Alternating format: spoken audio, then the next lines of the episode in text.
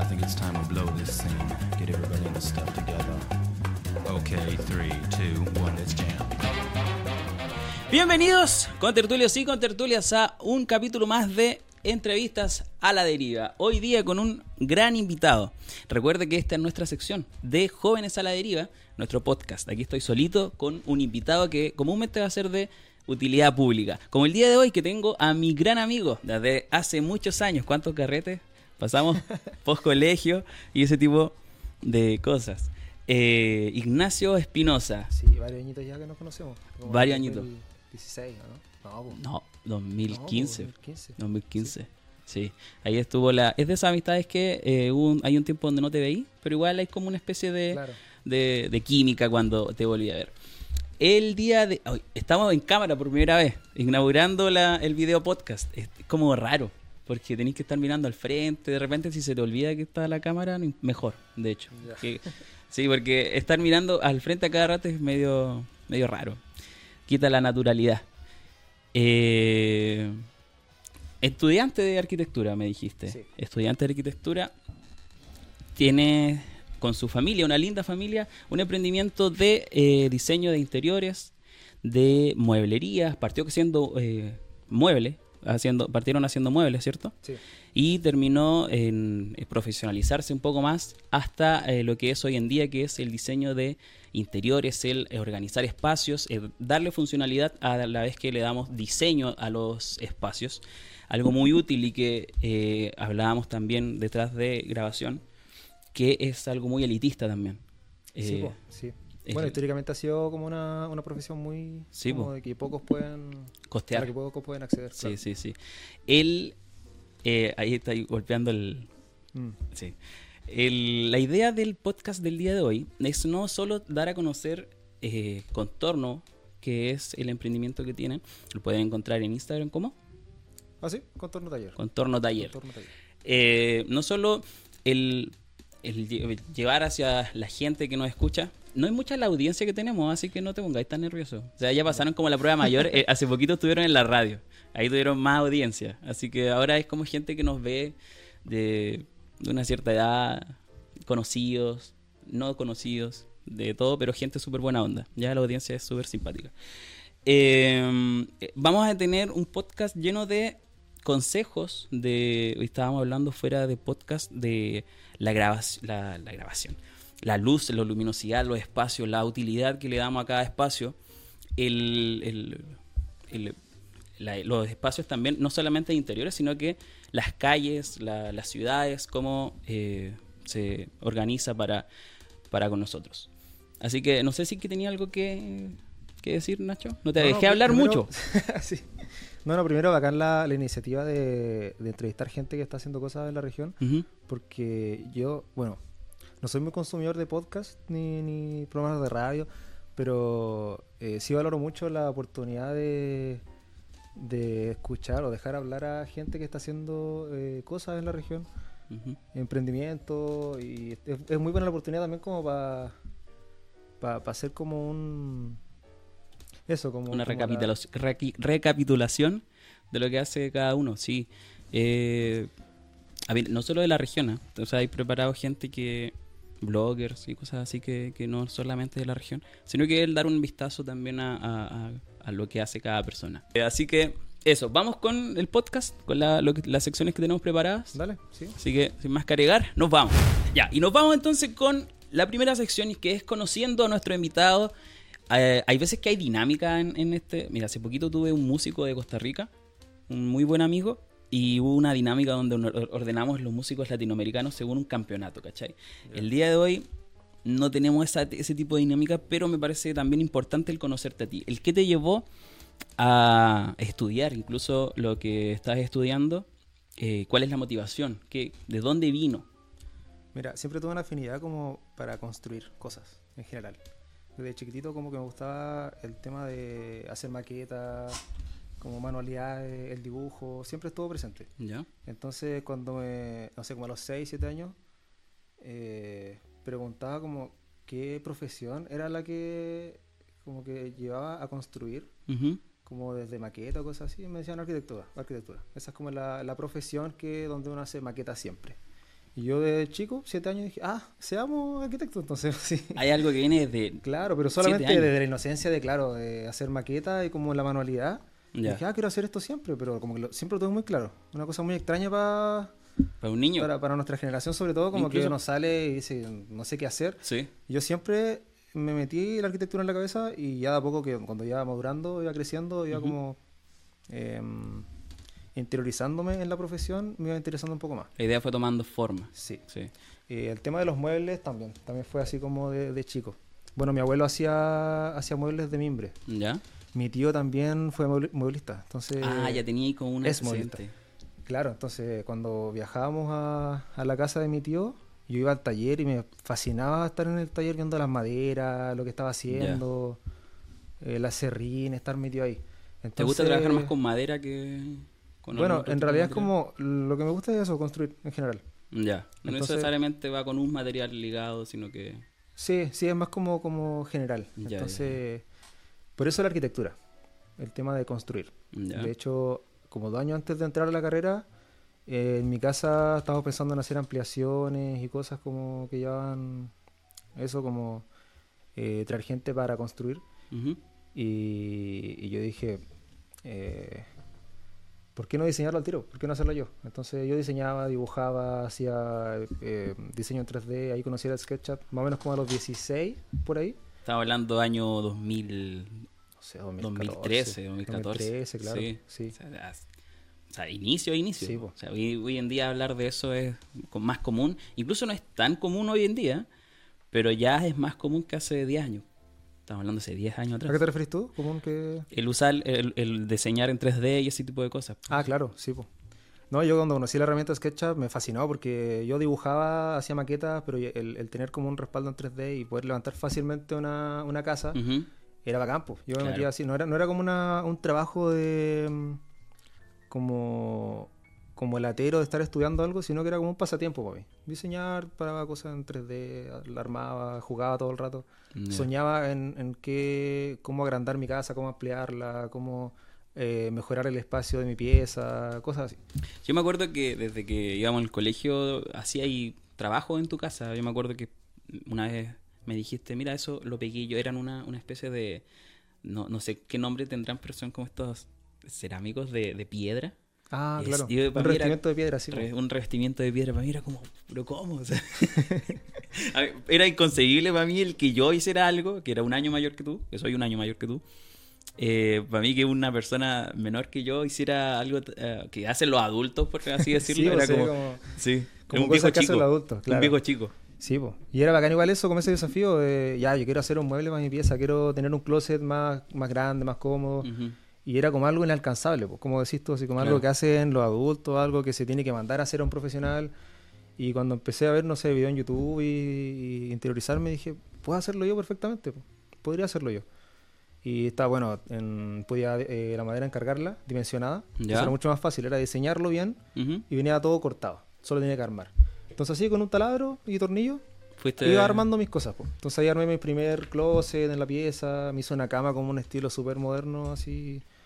Y cuando, cuando entraste a, a- a arquitectura, eh, hubo un choque con eso porque entra la teoría, ya, ya, ya no es solo la práctica. Claro que una... Sí, ahí, ahí fue, en- fue fue como una expansión de conocimiento cuático igual. Porque yo tenía una concepción de lo que era la arquitectura, pero ya entrar, en los primeros dos años sobre todo, que son como los más complicados, Los donde la- coladores, la, por mayoría, sí, po, la mayoría de la gente deserta, Sí, po. ahí es donde uno como que se enfrenta con, con el trabajo más, más real. Y claro, pues, es más que solamente como proyectar casa, es una no te- cosa de... ¿No te desil- desilusionó el- No, para la nada, teoría? no, al Al contrario. contrario. Al contrario. Qué buena. Sí, fue muy bacán. Buena, qué buena, Sí. qué buena. La, yo me acuerdo que entraste el año 2000, 2016. 2016. eh, ¿te, ha, ¿Te ha servido? Porque mi pregunta recién cuando hablaba era, ¿por qué arquite- arquitectura y no construcción civil o alguna ingeniería en construcción? ¿Alguna vez lo pensaste, te lo planteaste? Sí, po. Sí. Sí, de hecho, cuando, cuando era chico y preguntaba, mis papás me decían, mira, eso, arquitectura, construcción civil. Y, y mi papá me acuerdo que me trajo unas maquetas. Unas maquetas de que sacó de la ULS, parece. ¿Ya? Como cuando tenía 6 o 7. Y yo ahí quedé loco. Imagínate un niño de 6 años jugando con una maqueta de un metro por un metro. De una arquitectura, ciudad chiquitita. Claro, pues yo estaba pasada horas ahí jugando, como armando cosas. Ya. Entonces, yo quería hacer eso. pues. Mm. Yo quería hacer eh, lo mismo que hizo el tipo que armó esa maqueta. Entonces, ya, ya, ya. Y yo dije, ya, me fui por el lado De la arquitectónico. inocencia de niño. Sí, y ya después más grande, claro, la parte más, más como eh, poética del espacio era de la arquitectura. O sea, no, no Claro, la la, parte como la arquitectura, disculpa, la arquitectura a diferencia de la construcción civil, al menos como, como yo que lo veo desde fuera, tiene arte dentro en su esencia. No es Bueno, la, solamente- la construcción en general es como. Yo, yo considero que la- la- toda construcción es arte. Entonces, Pero, pero eh, claro, sí, el- la ejecución implica a lo mejor eh, eso, pero la arquitectura lleva, engloba algo más, sino que la intención y el, la- la- la- el diseño y ese tipo de cosas, sí, que la, según sé, a lo mejor me equivoco, la construcción no, no implica. Yo siempre he tenido entendido, y el Gonzalo me dice, como esa rivalidad constructor-arquitecto, porque el, Sí, po. el arquitecto dispone y el, el constructor es el que tiene que, que ejecutar, básicamente. Sí, po. Y el constructor ya tiene toda la parte más técnica del el cálculo estructural, de ese tipo de cosas. Claro. Y yo nunca fui muy bueno para las matemáticas, entonces dije, no, por ese lado voy a. Ah, ¿no eres bueno para las matemáticas? Sí, po. ¿Ya? Y dije, no, ahí voy a dar la hora. Y sabía que arquitectura igual era mucha matemática, pero dije, ya vamos, porque, claro, si, está- si bien es mucha matemática, teoría y como parte científica, también está la parte como más artística. Claro. Y ¿Eres bueno para el dibujo? siempre, se dice? siempre Sí, eres bueno para el dibujo. sí. Ya. ¿Y, ¿Y cómo lo hiciste con las matemáticas? ¿Te complicó mucho? Sí, pero no, no tanto, fíjate. ¿Pensaste es que que, era es que no es tan, tan, tanta matemática tampoco. Sí, la Ya. parte de estructura son, es un ramo de estructura. ¿Ya? Y claro, ahí di un poquito de jugo. Sí, me eché varias veces cerrado. Como el ramo cabezón. Sí, Sí. todas las carreras están. Oye, el ya supongamos entraste a la universidad, o sea, te, disponí- te dispusiste a entrar a la universidad, entraste a la universidad y hoy en día ya tenés tu familia eh, y tenés la fortuna de que los dos hacen lo mismo. ¿Cómo es el, el día a día en una casa de personas que eh, tienen los mismos objetivos? Me refiero no como, no es lo más efímero, sino que el diseñar espacio y ese tipo de cosas. ¿Qué, ¿Cómo disponen su, su living, por ejemplo? Ese- no sé si me entendía lo que voy. Eh, creo, creo entenderte. ¿Ya? Claro, ¿cómo, cómo no, cómo no, nos ordenamos en la casa con respecto al trabajo, tú decís? Sí, porque cualquier persona diría, oye, los dos se dedican a eso, deben tener eh, living, un living espectacular, qué sé yo. Lo hablábamos recién, eh, iba a eso, que no necesariamente el diseño eh, im- implica el- el- ser lo más eh, rimbombante, sino que la funcionalidad. Baja Sí. más a la funcionalidad. De hecho, la, nuestra casa es como, es como un poco un laboratorio de, Ya. como de- del espacio y de cosas que, no sé, pues, muebles y cosas así. Siempre estamos como tratando de probar en la casa cosas si funcionan o no. Eh, y bueno, nosotros llegamos a, la- a esa casa que entramos a... Bueno, siguiendo como, como con la historia, eh, conocí a la Javi en 2019. ¿Ya? eh, al poco tiempo nos fuimos a ver juntos, entonces llegamos a esa casa. Llegamos a arrendarle la casa al hermano de la Javi. ¿Ya? Y, y la casa no estaba muy bien, estaba súper maltratada por los arrendatarios anteriores. Típico. Entonces llegamos a arreglarla. Y, y todavía no terminamos de arreglarla.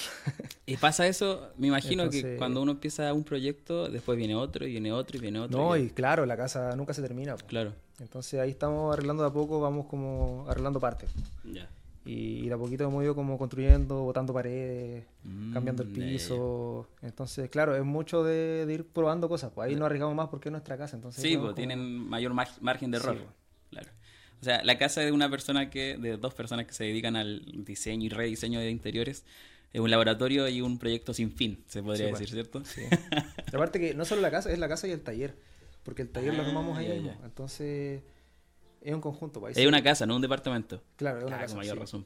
Sí. Con mayor razón. Entonces, bueno, hace poco pudimos, eh, tuvimos la, eh, la suerte de poder hacer el taller, construirlo. ¿Ya? Y, y claro, fue, fue complicado como mezclar el trabajo eh, como con la, la gente que está armando ahí las cosas, con, con los trabajadores que tenemos. Tienen, tienen la personas casa. trabajando. Claro. ¿Cuántas personas tienen? Eh, teníamos dos personas. Dos personas. Sí. Ahora nos queda una. Sí, ya estamos viendo si cómo integramos a una segunda persona. Ah, y claro, el, el, in- el- el integrar casa-trabajo en el mismo lugar Sí, más encima. Me imagino que debe ser complejo, sobre todo teniendo hijos y cosas así. Claro. Mm, Me imagino.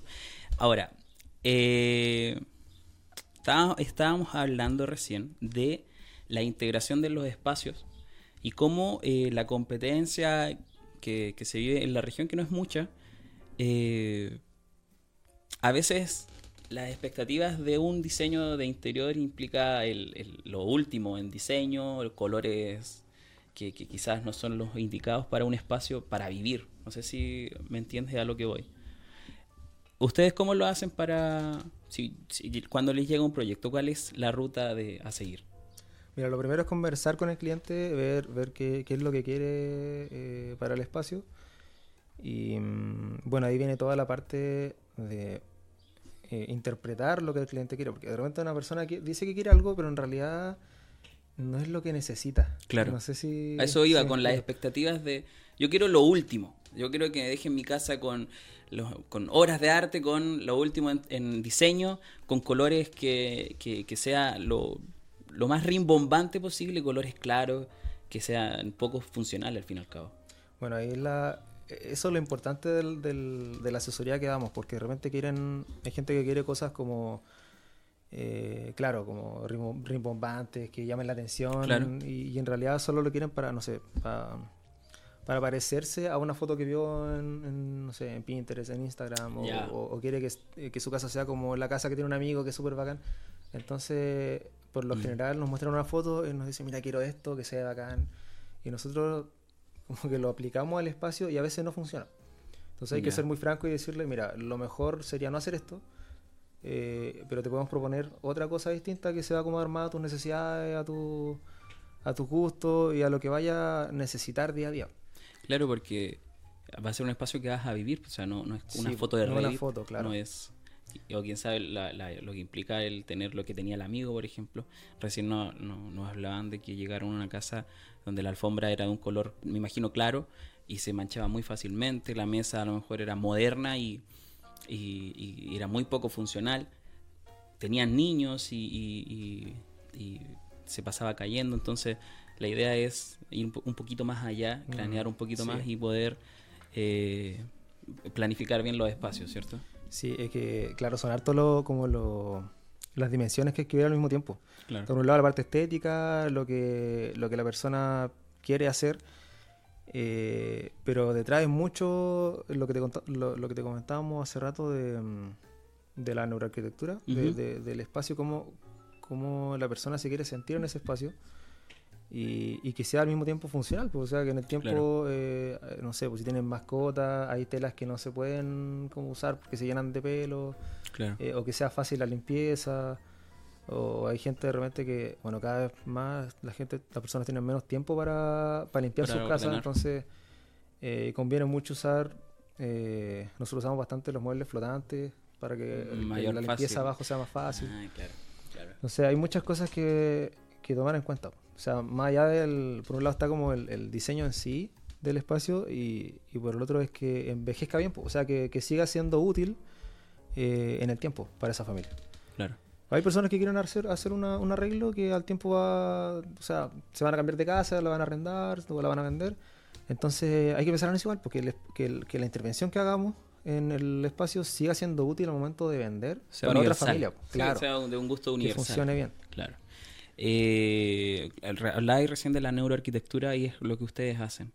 No sé si te sientes listo como para hablar de la neuroarquitectura a grandes rasgos y al fin y al cabo somos somos todos no somos conocedores en el, en el tema, así que Sí, tranquilo. básicamente, como te comentamos hace rato, eh, es una forma de, de ver el- la arquitectura pensando en, en el bienestar del... del cómo, cómo el, el cuerpo interpreta el espacio. Ya. Y sentir a través del cuerpo, a través de la, de, de lo, de la vista, del tacto, de todos los sentidos y no solo como con lo que se... en lo- como lo... como no solo lo- la visión. Hay, hay mucho más que la visión. hay mucho los más cinco que la- sentidos. Sí, son, y son mucho más sentidos al final, son mucho como más lo, la, la forma en que interpretamos el espacio. Claro. Si al Claro. final es como te decía hace rato, es como, como una planta va como creciendo y se va alimentando del ambiente y va buscando el sol, buscando la luz. Bueno, nosotros somos igual. Yo, cuando hablábamos recién, hablábamos de los espacios, la, la luz y, el orden y ese tipo de cosas. Y yo me acuerdo cuando, eh, lle- llevar algo más íntimo quizás, cuando yo estuve muy deprimido, lo que lo que pasaba en mi ca- en, en- yo- cuando yo vivía solo en, mi- en el departamento era el orden la luz era lo primero que, que se había alterado o sea las cortinas abajo luz cero y imagino que eso y según yo lo que sé con los años de terapia eh, deprime más incluso. Una casa lúgubre una casa con lo- lo- me lo decían recién ustedes con colores fríos incluso. Eh, plani- planifican al nivel de que eh, la luz eh, tenga un color eh, para cada espacio. Si necesito eh, mayor actividad en un espacio, me decían ustedes que era luz fría. Si necesito algo cálido, algo donde voy a descansar, eh, luz cálida. Claro. Entonces va por ese nivel de, a ese nivel de cosas, ¿cierto? Sí, a eso va la sí. Justamente porque hay, hay mm, lo mismo, la temperatura del- del- de la luz, la intensidad de la luz también, si se va a usar para estudiar o, o para relajarse. Claro. Hay muchos como muchos elementos que hay que ver al mismo tiempo. Y, Claro. y si no se toman en cuenta, puede pasar eh, que incluso, bueno, eh, tu caso de eh, cuando tuviste depresión, claramente el espacio igual eh, afectaba en ti y tú afectabas al espacio. O sea, Claro, el claro. espacio eh, al final es una- un reflejo de cómo uno está internamente. Sí, po, Y sí. viceversa. po. O sea, de la misma forma nosotros podemos ordenar el espacio para que nos beneficie. Entonces, si se hace algo y se hace mal o se hace como no pensando como en la en estas cosas, en estos detalles que son de repente pueden parecer como insignificantes, Sí, pueden afectar negativamente incluso a nuestro bienestar, a nuestra a nuestro estado de ánimo o, o generar eh, sensaciones que no queremos generar. Por ejemplo, hay lugares donde uno, uno tiene que concentrarse, estudiar y, y una, una pared con un, un papel mural demasiado como... Es- con muchos estímulos. Claro, con demasiados estímulos pueden desconcentrar o pueden como Claro, hay que cambiar el enfoque. O sea, y, a eso, y a eso van, a eso van ustedes con la planificación de espacios según la neuroarquitectura. Entonces, el, Claro. el poder adaptarse de mejor forma al cliente, el poder darle un espacio que pueda eh, brindarle los estímulos que estime necesarios según la- el, el uso que le va a dar. Darle no solo, fun- no solo la belleza que obviamente para a todos nos importa, sino que darle funcionalidad y, y poder desenvolverse de la mejor forma en su espacio, ¿cierto? Sí, el que un living sea funcional, que yo pueda acostarme, que yo pueda ver tele, que yo pueda comer incluso en el living, porque quizás es algo que mucha gente hace, eh, va eh, de, de acuerdo a las necesidades de cada cliente y no es algo universal, no es que yo vea algo en Reddit o, o en- Pinterest y lo quiera replicar, sino que va mucho más al, al punto de- de- de cosas nimias, que podrían parecer nimias, como tú dijiste, que podrían parecer de poca importancia, pero que al final no lo son. Eh, eh, curioso. Y curioso. marca la, marca la diferencia, esos detalles, son esos detallitos los que los que impactan. Sí, sí, sí, sí. Es, eh, es muy interesante, pero eh, también es interesante lo que hablábamos también fuera de podcast. Hablamos harto fuera de podcast eh, y bien, estaba muy nutrida la conversación. Hablamos de las ciudades y cómo se planifican las ciudades porque también nos influyen a nosotros como seres humanos, también como nuestro espacio. Eh, el que una ciudad sea caminable, el que una ciudad sea amigable. Eh, se da mucho hoy en día estos edificios que terminan en paredes, por ejemplo, o el, el mall de Coquimbo, por ejemplo, es un, claro ejemplo de algo que, que tú lo mirás y no tiene forma, o sea, es una pared que termina, eh, claro, es un edificio que termina en una pared hacia la calle, hacia un- un- una vía peatonal que además es súper angosta. Sí, eso muestra la falta de empatía por, por el usuario, por, la- el espacio público, que al Sí, final sí. es lo que es lo que es lo que nutre a las ciudades, pues, el espacio público, cómo la- estas construcciones privadas eh, impactan en el, en el ambiente. Brutalmente, pues sobre todo en un, en un lugar tan importante como el centro de Coquimbo, que tendría que ser un, un lugar caminable, un lugar amigable con el peatón, eh, y que, claro, en este punto en específico lo arreglan con un poquito de plantas en la pared, y con esto estamos, listo, somos amigables con el medio ambiente. Eh, tú me contabas que eh, la gente está migrando a empresas que son más empáticas con, con, los, con sus clientes, me decías recién. Claro. Entonces, eh, pero aún así ustedes no son, no son mucho por ese tipo de arquitectura, sino que van por el interior, ¿cierto? Lo que, lo Claro. que les apasiona a ustedes no es tanto el, el diseño exterior, sino que el, el interior. Eh, bueno, a mí me apasiona Todo. la arquitectura en general, Ah, ya. todo lo que sea como construcción, como te decía hace rato.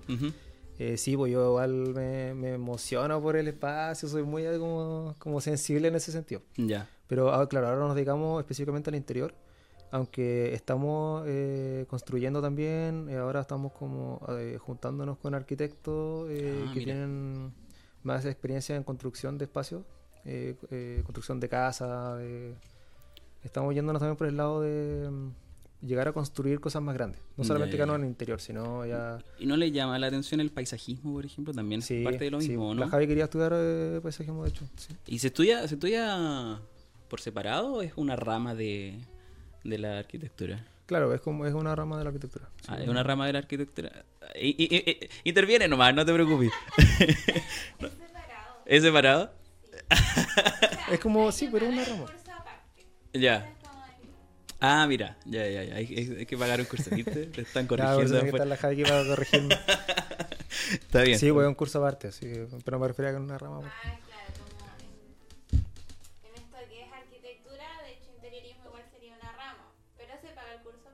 Ah, ya, ya, ya, ya. Ya se podría- así como se puede estudiar aparte con un curso de diseños de interiores, pues. quizás Sí, no po. tiene la, la Como posgrado misma o como. Quizás no tiene la misma profundidad, pero también se puede hacer. Sí. Claro. Eh, y también en el, en el paisajismo se ve hoy en día la, la empatía, pues el, el, paisaje de bajo consumo, por ejemplo. No sé si te llama la atención ese tipo de cosas. Sí, sí, igual no, no llama- Bueno, a la Javi más que, más ¿Sí? que a mí, que sí, le llama la atención eso. El, paisajismo, la- eh, las paredes verdes que funcionan. Es, es complejísimo el tema. Sí, sí, sí. Que sí. meternos harto a estudiar ahí. También implica colores y, bueno, todo me imagino, que implica la Sí, temperatura al del final color. to- es, es muy Sí. integral el.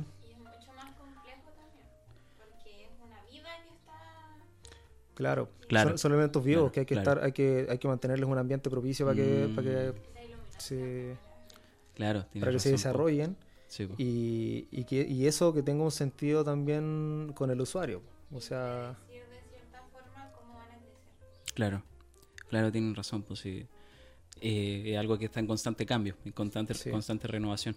Ahora, aterricemos un poquito la conversación. Si yo, si una persona que nos está escuchando eh, quiere renovar su espacio, pero no tiene las lucas quizás como para como para eh, contratar a Contorno Taller, eh, ¿tienen alguna especie de, de tips que puedan dar, o que podáis dar para la gente? Si, a ver, hem- hemos hablado todo este rato de adaptarse al cliente, es súper importante. Pero algún tip universal se podrá dar, colores, por ejemplo, para un living.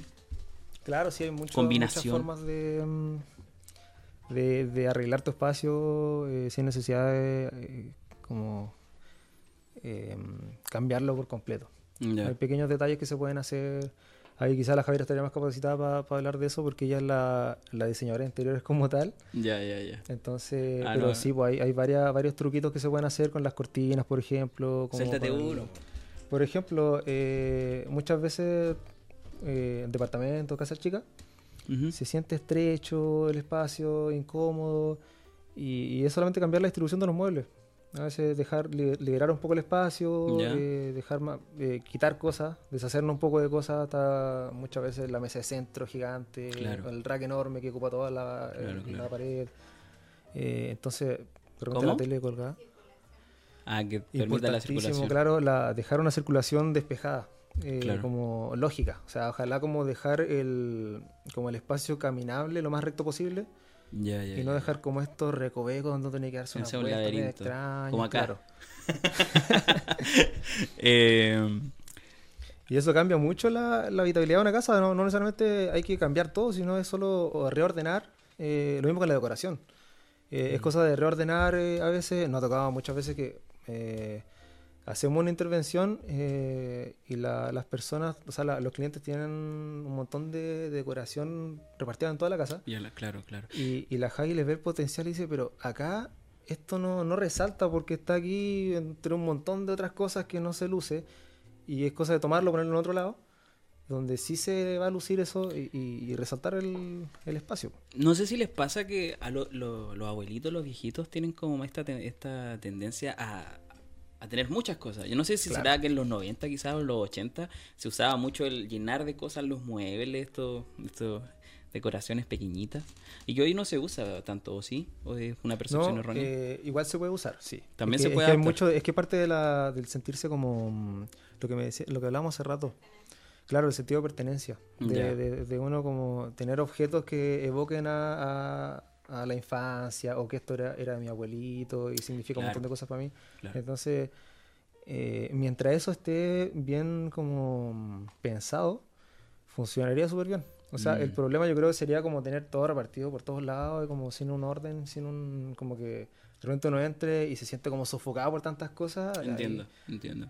Pero de repente con una buena vitrina, con una Claro, tú dices darle, dar un espacio a, a esos recuerdos. Sí, se puede destinar un, claro, un, un bonito espacio para esos Entiendo. recuerdos y, y que potencie la casa en vez de, de que uno se siente como... Agobiado de claro, tanto agobiado estímulo. de tantas cosas. Sí. Sí, sí, sí. sí. Eh, la forma es lo más importante. Cómo, cómo se mm, cómo se ordenan las cosas. Claro. La... Ustedes también, me decías tú, eh, no la- el plus que tienen es que no solamente eh, decoran y compran los muebles, sino que también los haces tú, me imagino. Claro, sí. Eh, ¿algo- ¿Hay algún material en específico que, que recomiendes? Porque para este tipo de muebles de madera, por ejemplo, está el MDF, si es que no, me- no me equivoco, que es lo que se usa siempre, con, al- con una recubierta, la típica. ¿El MDF es recomendable para espacios como estos, por ejemplo, donde yo voy y puedo poner un vaso encima, se me puede caer el agua? Sí, o sea, estando bien impermeabilizado, se puede perfectamente usar MF. Se usa mucho el MF todavía. Es súper, este, está súper vigente, bien tratado, bien como protegido. ¿Es, más gentil con el medio ambiente o es incluso peor? ¿Sabes ¿Sabes algo respecto a eso? Eh, mira, en realidad no, no soy tan experto en el tema, pero hasta donde yo sé eh, es bien procesado, eh, es bien complejo, el, el- son muchas las vueltas que se hace material, entonces no sería muy Mm. buen, como Entiendo. muy, muy, muy buen amigo del... No, del sería muy ecológico. Claro, claro. porque es demasiado el- los procesos que se, le- se les tiene que dar. Entiendo, entiendo. Hay tableros que son mucho menos, como que son menos, tienen menos procesos. Hay tableros que tienen menos proceso. huella, me imagino, de carbono. ya. La, la idea entonces es el, el adaptar el espacio para, para cada uno. Y tú me decías recién, eh, por ejemplo, si ustedes van a una casa y supongamos que X objeto es muy importante para la familia, incluso las las fotografías, a mí me cargan las fotografías en, en los, Sí. en los espacios, sí. Pero eh, si hay alguna persona que le gusta, la idea es no reemplazarla, no botarla, no tirarla, sino que adaptar el espacio para que eso pueda lucir dentro de, de lo, lo- lo que ustedes hacen, que de su trabajo. Sí. Sí, de hecho, muchas veces nos encargamos de eso. Al final es como tratar de... mm, eh, siempre está el tema de la economía. ¿Ya? No, no necesariamente la economía eh, en plata, sino como la, la economía del espacio, la, como usar los, los- con, con los menores elementos, generar lo- el, el mayor cambio posible. Y, y yo creo que ese es, una, es un gran tema que, que también nos, nos da valor. El hecho de que a veces con poquitas cosas se puede hacer un cambio gigantesco en un, una- Claro. un espacio. Como lo que me decía, usar bien la foto, usar bien como... Claro, eh, hay espacios donde se pueden organizar bien las fotos familiares, como una, una pared, como una galería, o, o con repisa, o con, hay formas de, de dejarlo bien. Entiendo, con con pocos elementos realmente se puede hacer algo muy bueno. ¿Hay alguna tendencia que se lleve hoy en día en el diseño de interiores? ¿Algún Eh, nombre? claro, tendencia hay, hay, hay varias, siempre están ¿Cómo como cuáles? colores del, están como los colores del año. Ya. Hay varias como, siempre hay como, hay tendencia, pero lo importante eh, que intentamos nosotros siempre hacer es girar espacios que sean lo más transversales posible en, en- en el tiempo también, que no vayan a, a- a quedar obsoletos después de un año y que queden así como... Ah, claro. De repente, por, por mucho seguir Claro, una claro, moda, a- al año es como que ya uno siente que ya está todo atrasado, tiene que volver a cambiarlo. Entiendo. Nosotros tratamos de irnos en contra de eso, o sea, un poco más como que, que la- Mm. las cosas que se usen sean más atemporales. Y yo creo que una, bueno, justamente una tendencia es como eh, no seguir tanto la tendencia, irse más por lo tradicional. Como empezar a, a- volver a los orígenes. ¿Qué sería lo al- tradicional? A la, a la madera maciza, por ejemplo, como que, que tenga como un- Hay una, no sé si será es- eso tradicional, pero hay una tendencia de, de que los materiales sean y se muestren como son. Claro. Por ejemplo, en el metro, las líneas nuevas, el concreto, el hormigón está ah, expuesto vista, sí. a la vista. Que la madera sea bruta incluso, sin mucho tratamiento de por medio, que sea su color natural. ¿Eso es eh, algo transversal o es una tendencia? ¿Tú decís que eso Bueno, va a quedar que- obsoleto en algún momento? ¿Te que la- aventurarías a decirlo? Es que en la, arqui- en la arquitectura el modernismo vino a, a, mm, como a, a mostrar el, el proceso en que se construyen las cosas. O sea, deja a la vista el hormigón, como, como decías tú, el acero, usar eh, el acero y, y mostrarlo como, como con una voluntad estética, más Claro. que como una cosa que hay que ocultar para que se vea bonito. Sí, sí, sí, sí. Y como mostrar, como hablar mucho de la honestidad. Y eso, eso es muy como de la modernidad, que en realidad parte como al principio de 1900. Ya no es una tendencia, eso es un, un- estilo como tal. Claro, sí. Sí, sí. Eh, pero bueno, en, en los tiempos en que estamos ya está todo revuelto, todos los estilos se mezclan, todo se junta, todo se, se puede usar.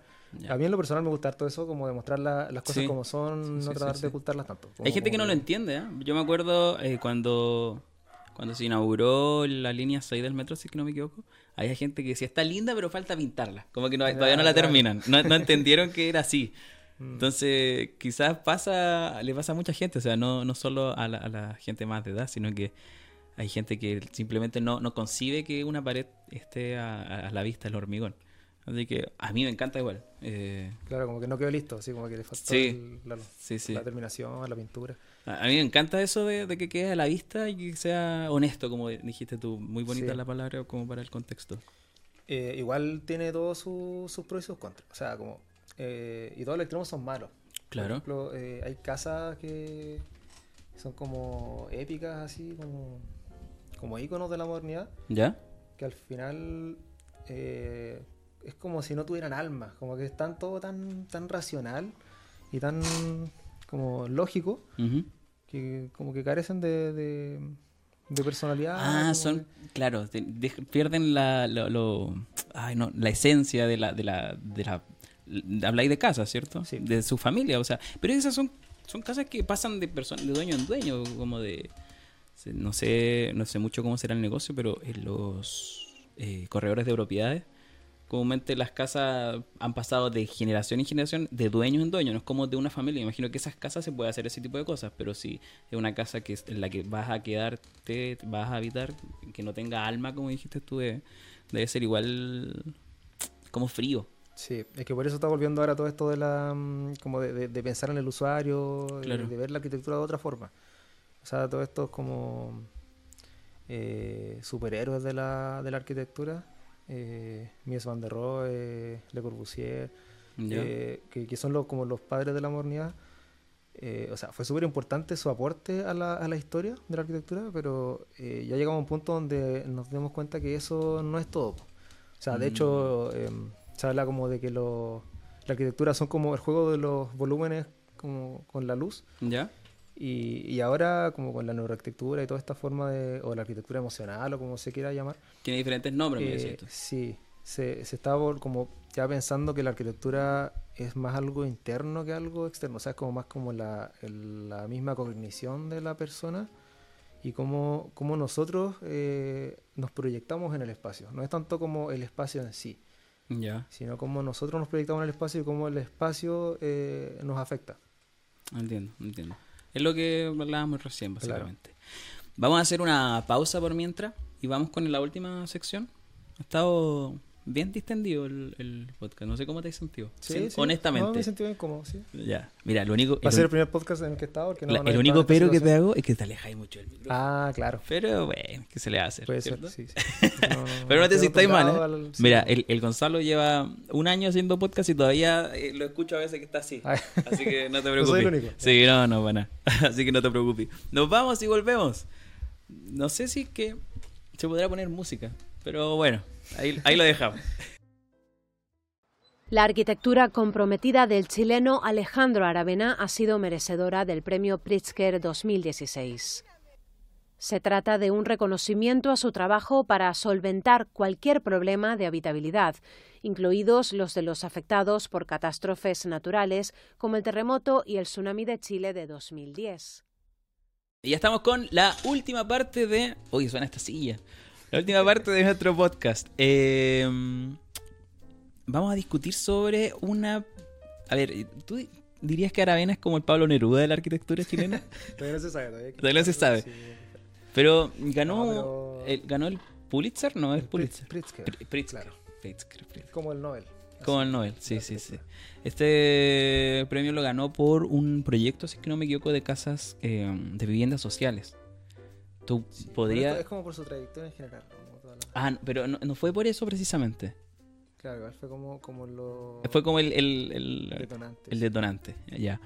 Algo... Es por lo que se conoce más en, en- Sí, po, a nivel mundial. a nivel mundial. ¿Manejas más o menos eso? ¿Ese tema? Eh, sí. ¿Como para explicarlo? Ah, sí, po. el Sí. tema de, la, de las casas. Sí, po, sí. po. Ah, yo pensé que el Pritzker no No, no, no, no. El tema de las viviendas sociales, como para Sí, no, explicarlo. ese es muy, proyecto. Desenvuélvete, a ver. Es que es bacán como la. Eh, Aravena al final es. Es como, como un tipo con mucho sentido común. ¿Ya? Y como hacer las cosas que. Como, como se tenían que hacer desde un principio y, y nadie se le ocurrió y la hizo perfectamente. Que es. eh, claro, está la problemática de que había- eran muy pocos metros cuadrados para una familia. Y, y por el tema de las lucas no daba para hacer más. eh, un- una casa más grande. Entonces, bueno, así como, como bien resumido, hizo las partes más caras de la casa, como el cocina, baño, eh, como espacio por pequeño de living y una pieza, pensando en, en que la otra mitad de la casa eh, fuera construida por la familia a futuro, a, a medida de sus posibilidades, cuando juntaran las lucas y ellos terminaran de construir todo. Entonces, Entiendo. de esa forma quedaba una casa, eh, no me acuerdo cuántos metros cuadrados, como 80. Era una casa grande. Pero al final quedaba una casa cómoda, Sí, sí, sí. con tres piezas cómodas, con... ahí- La, la primera casa no era muy grande, ¿cierto? La que, No. la que terminaba la constructora. Sí, era justo la mitad de la casa. Claro. Entonces eh, dejó como el. el- aquí fueron varios, va- son varios proyectos que son parecidos. Eh, hizo en, bueno, en varios lados de, de Chile. Eh, pero claro, uno de ellos era dejaba el techo eh, para que uno se ampliara. ¿Ya? Y ya estaba el techo listo, estaba el- el- los cimientos listos, entonces con, con, con albañilería o construcción de liviana, madera o metal se podía rápidamente armar, ampliar y quedaba como un Ah, espacio claro. cómodo. Claro, claro. Y hizo el mismo ejercicio en, en Iquique. eh, y este era, eran casas de unos eran como verticales como tres niveles. ¿Ya? Y el nivel de abajo estaba vacío y lo otro Ah, lo mismo, estaba- pero aplicó el, el mismo concepto, forma ya, pero... claro, aplicaba como a la geografía del lugar. Era techo plano, no Ah, ahí. ya, ya, ya. Entonces, ¿Hay algún algún proyecto de Aravena que te, te apasione o que te guste más? eh, el centro de innovación de la Católica Ah. es bacán. Sí. ¿Y cu- ¿Cuál es la, la, las características más o menos? ¿Manejas algo? eh, eh, sí, bueno, no sé si lo. sí, la la- imagen va a estar apareciendo, o sea, Ah, ya, esa ya. es la idea de que sean videos. Eh, claro, es un- es una construcción monolítica, gigantesca de hormigón que parece Sí. como, como que sobresale el contexto.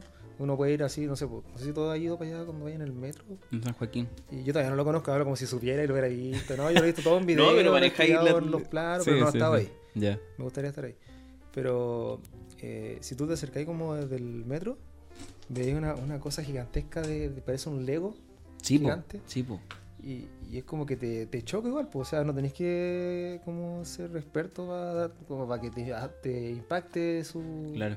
La, la, la monumentalidad. Y, como que tiene un, un sacado también de una... Sí, es que parece muy simple, parece como si fueran un- unos Legos armados, Sí, así sí, sí. se muy Y el interior no, no eh, bueno, es todo luminici- luminos, eh, Es luz que- Es que artificial. es bacán el, el, el, el concepto porque eh, la mayoría de los edificios que se hacen, como los fomes que se construyen, ¿Ya? son como el centro sólido, donde van las circulaciones, lo- las escaleras, lo- Claro. la- los ascensores y todas esas cosas, y por fuera eh, lo recubren con vidrio. Sí. Vidrio como espejado, así como lo que se hace en todos lados, en Nueva York, en todos lados. Sí. Y, y claro, pues el vidrio con espejo eh, refleja demasiado la luz, sube mucho la temperatura de la ciudad, eh, no es muy... como- es como No lo más rápido, lo más, es como Sí. lo más Y es fácil feo más encima. Claro, entonces él le dio la vuelta a las cosas, hizo al revés, hizo el centro despejado y el exterior es como una, una carcasa Ah, dura es al revés. Claro, y por, por el, el centro es abierto completo. Tú entras y tenés como un espacio, son como cuatro o cinco pisos gigantes hacia arriba abiertos. Ah, Entonces igual le llega luz. Sí, po, sí, po. Y aparte que la, la, las entradas de luz son grandes, eh, claro, el interior es súper iluminado.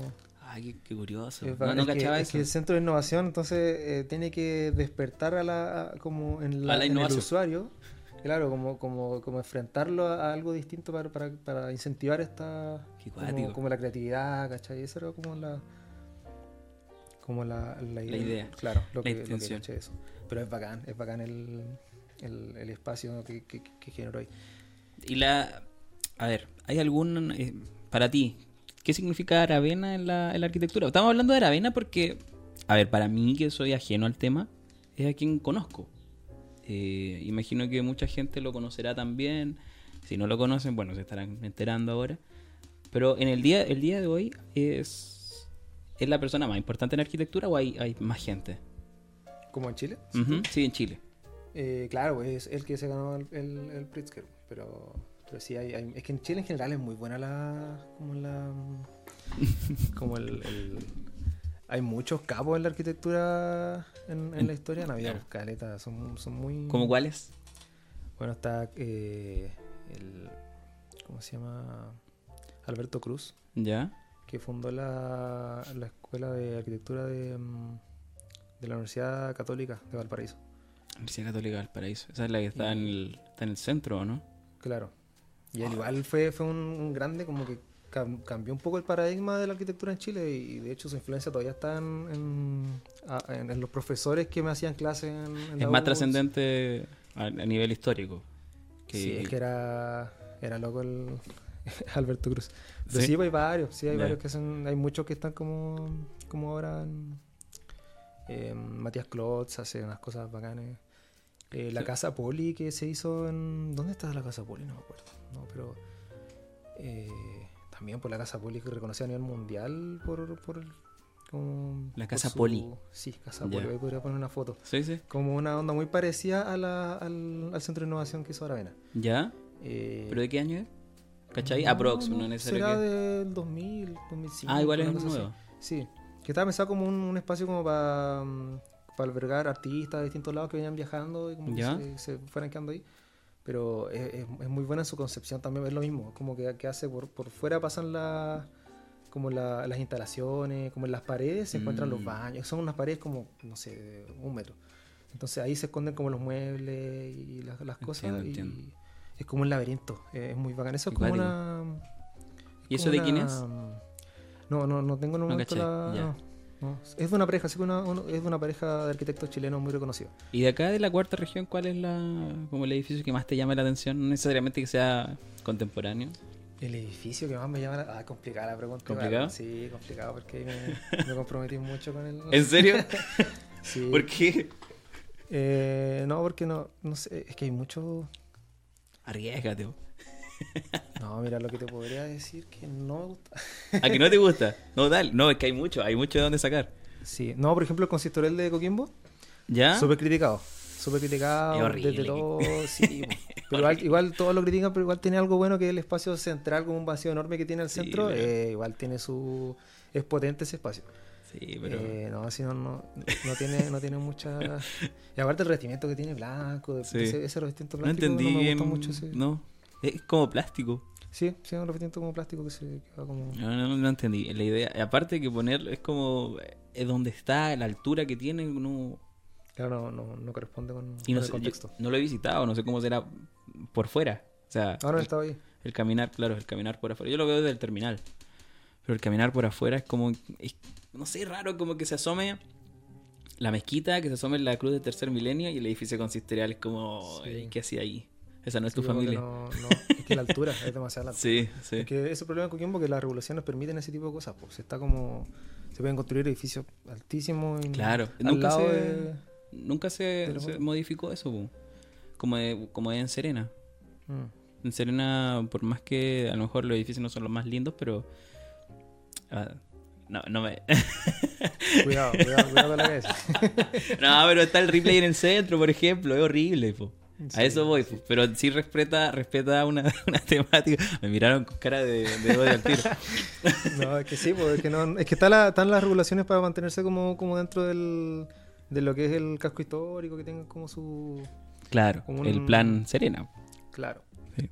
Pero ahí eso igual es- tiene un, un arma de doble filo porque pasan cosas como esa, pues. el- el Sí, po. Ripley, ¿cachai? Que- ¿Cuál más está? Oh, el, el- sí, el hospital. Lo, lo intentaron restaurar, po.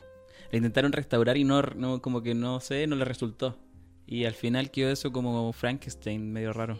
Sí. Sí, no, no, no me gusta nada. Tampoco Ese le tipo de- gusta. No, no, no. Pero bueno, ahora está, está eso, pues como, como el...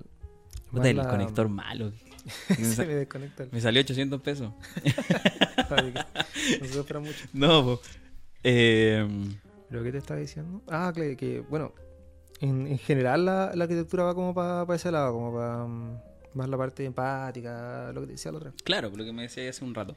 La... No, no quisiste decirme cuál era tu edificio favorito en Serena. No, es que es difícil. ¿Es difícil? sí. pero, ¿Alguna Ah, por- iglesia? por, todos los edificios bonitos que hay. no, no Ah, sé. te, ¿Cuál están, que- te están cuestionando desde afuera. Para ti, ¿cuál sería? O alguno que te guste mucho, no necesariamente que sea como tu favorito, pero alguno que tú pases por afuera y digas, oh, me gusta ese edificio. Es que en Serena. A mí no me gusta mucho el lado. ¿No? No, yo voy por el lado tuyo de que no. ¿Ah, viste? No tiene vuelta. ya. No, me- no, pero a mí, me- a mí me gusta Serena, pero lo que no me gusta es lo que tú dijiste, de ese arma de doble filo que es el plan Serena. Que hay edificios que son muy pretenciosos, que pretenden ser algo que no son. Está el BBVA en la plaza, de- en la pla- el, el ex BBVA, es que ahora hay una ropa americana ahí, en la plaza de armas, que como- es raro. Es que ese es el problema. Sí, como que se pretende hacer algo y no se, da Sí. como, no, no se deja como tampoco la libertad para hacer cosas que, que sean Claro. Bonitas, buenas. Sí, sí, sí, sí, Sí. sí. Pues como quedarnos en una en un escenario así como Hay algo, ¿quién fue? Federico Sánchez creo que una vez lo habló, que las ciudades son vivas y van evolucionando. Y claro, Claro. Se, se quedan estancadas en el tiempo. Sí, No, no el mismo dijo que la no, no, no sé si el mismo dijo pero escuché que, que la ah, parece que fue unos profes de la. Que, que esa que la- el centro de la Serena parece no, no, como que está cada vez más parecido a, a un escenario como de Disney World, ¿cachai? Como de tratar de Ah, aparentar ya. una Ya, ya, como una escenografía con una cáscara que está Sí, encima que sí, trata sí, de ser neocolonial. Neocolonial, como- sí. pero Pero en realidad no. es que no, pues si no, No, pues, si estamos, no es, que, que los tiempos van avanzando y la, la Y arquitectura más encima como somos ir- un país sísmico. sí, po. O sea, por más que más queramos mantener una y una. No sé, la- pero a ver. Pero recién hablábamos también de la modernidad y que las cosas pierden la esencia y el alma. Y no vamos a desconocer que la esencia de La Serena es eso también. O sea, es la identidad de la ciudad. Creo yo, no sé. ¿O no? no sé. ¿No? Yo creo que la identidad de la ciudad es, es, lo que es lo que la eh, es como el ciudadano y siempre va cambiando la, la como la, la población. Sí. Entonces al final ahí debería ir mutando más que estar como Mm. restringirlo. Pero bueno, son Sí, sí, yo igual creo lo mismo. Pero me pasaba que cuando era chico decía eso. Cuando era. A ver, yo igual siempre fui de mirar y de cosas así, ¿cachai? Nunca, nunca me gustó armar y crear. Pero sí, siempre fue, fui bien criticón. Y siempre criticaba a La Serena que es eso, que no se mantiene en movimiento, que es como una, una fachada. Eso, es no, y es fome, es fome que el centro no, no tenga no, no esté habitado, po, o sea, no- de noche Claro, a las po. 8 ya muere. po. Claro, sí, es un centro muerto. sí. Yo cuando llegué a Viña, la plaza de armas es viva, es, es un punto neurálgico, es algo que siempre está en movimiento. Serena no, o sea, la plaza de Armas, al menos a mi juicio, no sé, es hermosa, es muy linda. Eh, le da mil patadas a la de Viña del Mar, pero Viña tiene vida en su, en su plaza. Y es algo que la de acá no tiene, no es- da, da pena pasar por ahí. Me acuerdo para el verano una vez pasé, estaba muerto, nada. Y no había pensado que es por eso, porque no vive nadie. Sí, po. Claro, pues, obviamente. No permitís que la ciudad evolucione, no permitís que alguien se asiente ahí, no- obviamente no va a tener vida en la ciudad. Sí, pues son, esas, son esas patologías de que a cierta hora pasa mucha gente y atochamiento y no se puede andar y o después de esa hora Todos, eh, se muere entonces. no, y aparte que todos tienen que salir de ahí. Entonces, sí o sí, No, y se genera un problema de circulación horrible ahí Claro. también. claro. Sí, muchas veces he hablado con la Javi también de como pensando en, en ideas y ah, no, no es que sea una autoridad en el tema. No, ni mucho pero- menos, ni- pero ni obvio, sí. eso, pero se me ocurría, no sé, po, cosas, a lo mejor dejar el, el, el centro como despejado del auto y alguna forma de, Claro. de, no sé En si- Europa es así. Claro, Sí. bicicleta o, o como tranvía, otro tipo de cosas que los autos quedan un poquito fuera, porque Claro. si no, no se vive ahí, ahí, pues, o sea, las, las calles son chicas, No hay cómo. el ruido. Claro, Sí, claro, en Europa claro. hacen eso, En- eh, en- sí, hacen pues en Europa se hace mucho eso de... En las azoteas construyen casas Sí. y la gente vive ahí ocupa las mismas instalaciones de, de Tiny house, dijiste. Claro, no, no, y de repente unas casas enormes, Sí. unas mansiones se pueden hacer, no necesariamente una mini casita, se pueden hacer mansiones Sí, gigantes. no, sé que y- nunca... había caído en cuenta de que, claro, no es un centro que esté habitado, po, no hay no hay personas viviendo ahí, no no no, no me había dado cuenta. Ah, Sí, pues, cuático. Si alguien será poquísimo. No, sí, pues sí hay gente viviendo ahí, pero no hay yo en Viña vivía en, en un edificio gigante, obviamente acá no lo podía hacer, no, no es imposible. Pero eh, eso, esos edificios gigantes también tienen son, son feos. O sea, no hay como darle el gusto a la gente, creo yo. Mm. Porque claro, no- la ciudad está estancada ahí, pero no tenía esas torres enormes, estilo estación central. Entonces, por una por un lado, eh, no sé, eh, ¿sabéis qué? Me, da- me pasa que las cosas a veces se hacen tan mal que prefiero que estén ahí nomás. Sí, preferi- preferible que estén ahí, así. sí, sí. O si no, porque, a ver, si no hacía una torre gigante, hacía una torre pequeña, que el, el valor del terreno es, es caro, y una torre pequeña con pocos departamentos va a ser elitista. O sea, ¿quiénes van a Mm. No, vivir pero, ahí? O sea, sí, es verdad lo que está diciendo. Pero hay formas de densificar eh, de otras formas, o sea, de, de otras maneras. O sea, Es que ahí va a quién se le dan, por ejemplo, las licitaciones, qué Claro.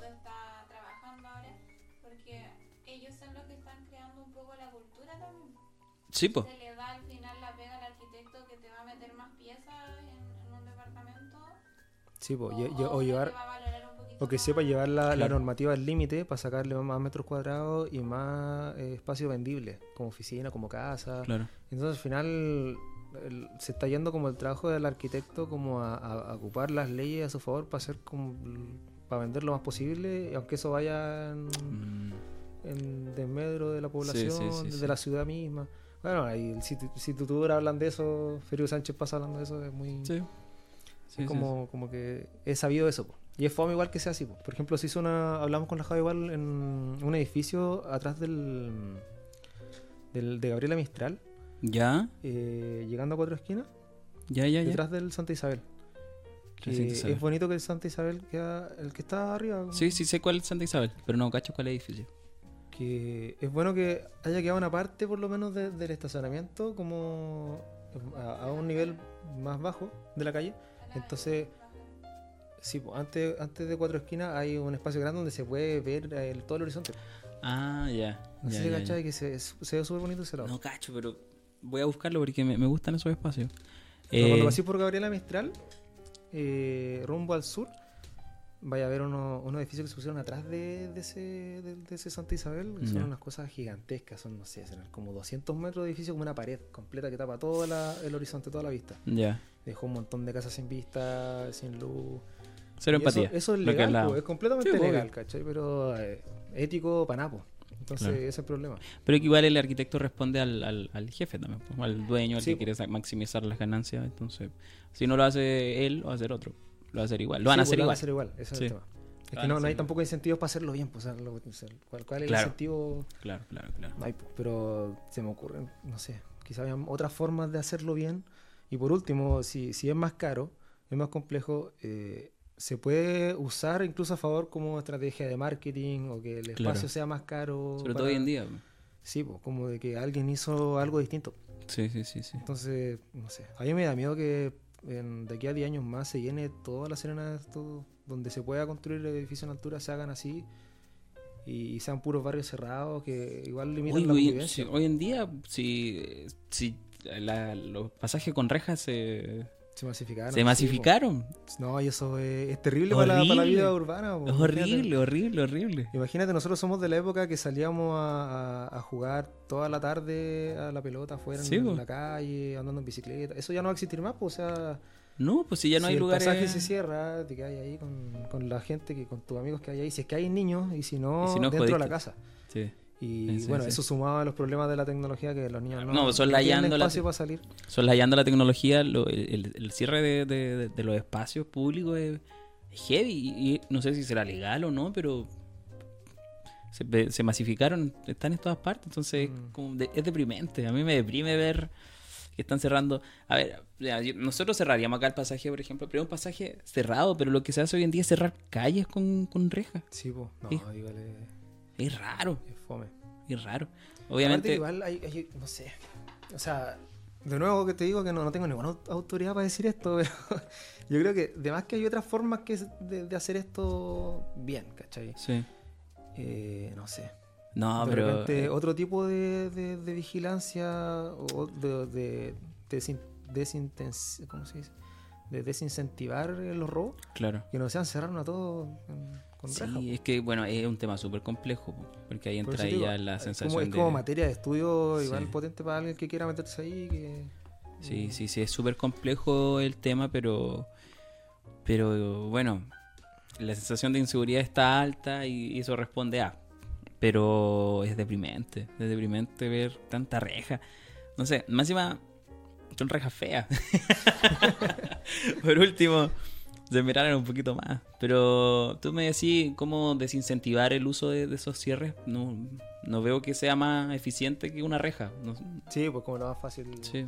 para, que, para que no se metan a robar. entonces Pero a lo mejor otras formas de vigilancia más pasivas, no sé. pues. Claro. Bueno, igual, donde vivimos nosotros, igual es un, es un pasaje, es como una L. Es una calle que tiene dos accesos y eh, relativamente pequeña. No está cerrada, por suerte. Pero se nota al tiro cuando viene alguien extraño. pues. Cuando viene alguien que Claro. no es de ahí o que, no sé, pues anda Claro. como en una actitud extraña. De partida los perros se vuelven locos. Sí, po. Y ahí al tiro nos alerta a todos a mirar qué está pasando. Entonces, A- es a la- muy a la difícil antigua. que alguien eh, tenga la oportunidad de entrar, mirar y entrar a A robar. Y, Pero sabía que tiene responde- pasar por muchas barreras. Hay que responder los, los cierres a los portonazos. Claro, no sí. es a esos robos. Obviamente también están esos robos, pero Sí, pero- pues ya, claro, tener la calle directamente como afuera de tu casa. sí, po, sí, po, ya responde a los portonazos, el, el limitar lo máximo posible en la, en la entrada. Pero igual pasan abiertos. O sea, es una reja que está abierta siempre. Sí, pues se cierra con la noche. Sí, Entonces no le encuentro el sentido. No, no le encuentro el sentido. Pero bueno. Eh, no sé si que tenías algo más para agregar. Mi- Mira, nos fuimos caleta del tema. Eso Sí. me gusta. Me gusta cuando pasa eso. Es lo mejor. No, lo que te decía hace rato, que bacán el, el espacio que, que está dando como para, para hablar de, de emprendimientos, de cosas así, sobre todo que no he visto tanto en la región eso, como que se hable de esto, o como que invitar a gente que está con emprendimiento Ujú. a hablar de lo que sea. Eh, no lo he visto, entonces es bacán la oportunidad y... Gracias. Y ustedes por venir también. Porque es tiempo. Es tiempo, Sí, es bacán sí. igual. Sí, hay, hay gente que hace. Sí, hay gente que hace esto, pero es como con gente más. Con eh, el dueño del Sportles, por ejemplo. Ya. ¿Cachai? Con, no sé, no, no me gusta mucho la idea. Eh, me, me llena más esto. Aparte que tampoco podría hablar con el dueño del Sportles, por ejemplo. pero tampoco quiero. Ahora sí cercanos, sí, bueno, van a tener la suerte que nos conocemos de hace tiempo Sí, de- sí, del sí, colegio, así que... Tampoco hay más- hay más quiero. confianza. Sí, viene, viene por ejemplo, ya, entre nos, entre la gente que está escuchando, viene una pastelería que hace eh, forma. Es una pastelería bien especial que tiene mucha clientela en, en el centro de Serena. Eh, y son dos ex compañeras de colegio, ¿cachai? Como, esa es la, la idea, el, el ir girando en torno a eso. Eh, pero agradezco mucho la, la- que hayan aceptado la invitación. Yo pensé que, que- que, no sé, que en algún momento me iba a decir, ¿sabes que mejor no? Que te da vergüenza o algo así. Me pasó, bueno, ya lo conté, me pasó una vez que invité a alguien online y llegó sin micrófono. Entonces fue como, puta, no, dime que no, dime que no ya. nomás, no pasa nada, ¿cachai? Porque me hacía gastar tiempo, conectarme, como para que llegue sin micrófono. Entonces se agradece, eh, siempre lo doy de ejemplo porque se agradece el, el- el venir, el tomarse el tiempo, más encima ahora es presencial, más encima es grabado. Eh, se agradece mucho. La buena onda, el de los dos. A ti no te conocía, no tenía la suerte, pero eh, la, la muy buena onda, que se haya dado una conversación de principio media, media trabada, había nerviosismo por parte de los dos, por la cámara en Sí, mi bueno. caso. Pero, pero Claro, yo la primera vez fluido. que estaba en estos espacios, así que igual es como Sí, el, el miedo de enfrentarse a algo distinto que uno no está acostumbrado a hacer. Claro, no, pues, obvio. Pues Así que, y muy bonito también lo que hacen ustedes, lo que les decía yo al principio, que democratizan un poquito esto de, del, del diseño, lo masifican, el diseño de interiores, es más accesible, porque lamentablemente es algo muy elitista. Entonces, el, el que emprendimientos como el de ustedes vayan proliferando y, y resultando, que espero de corazón que siga tirando para arriba, eh, hace esto. O sea, que sea un algo ético, que sea algo que escuche a la gente y que sea democrático. Así que muy, muy bonito, muy bonito emprendimiento. Gracias, gracias por eso. Así que Suena contorno, contorno taller, Contorno taller, sí. contorno Y taller. Contorno Kids, que también abrimos Y una parte contorno kids, niños, no hablamos sí. de eso, no hablamos de eso. Sí, abrimos una, hoy una, una ramita para los niños. Que Sí. aparte siendo papá, igual eh, tenemos como mucha. Tenemos igual parte de autoridad como para Claro, ver qué Claro, funciona, claro. qué funciona. Qué, sí, sí. y, ¿Y, bueno, y- y qué va, así como a grandes rasgos, qué va, a qué va eso? ¿El contorno kids? eh, enfocarnos a, la- a- a lo que los niños necesitan, como desde la, la crianza respetuosa, el, el juego libre, ¿cachai? Como dar el Mm. espacio para que puedan eh, desarrollarse bien. Básicamente eso, y ocupar todas las herramientas que nosotros tenemos a, a disposición para, para eso, pues, para ayudar a que, la- a que los niños se desarrollen mejor, que, que tengan espacios para jugar. Lo mismo que, te que... decíamos, lo que hablábamos que no hay espacio en las calles para salir a jugar, por sí, ejemplo. sí, sí, sí, sí. Esto Lo mismo que hacen con, lo- con los adultos, pero llevado a los niños. O sea, Claro, incluso sí. más democrático todavía. Qué mejor. Sí, Para todo público. Sí. Bueno, qué, ale- qué alegría. Muy bueno, muy bueno. Así que, sin más que agregar, eh, nos vamos. Sabes que estoy acostumbrado a grabar, pero con, con mi amigo. Entonces ya no sé qué decir. Nos vamos con el final del podcast. Un adiosito, general. Chaito, gente. chao, chao.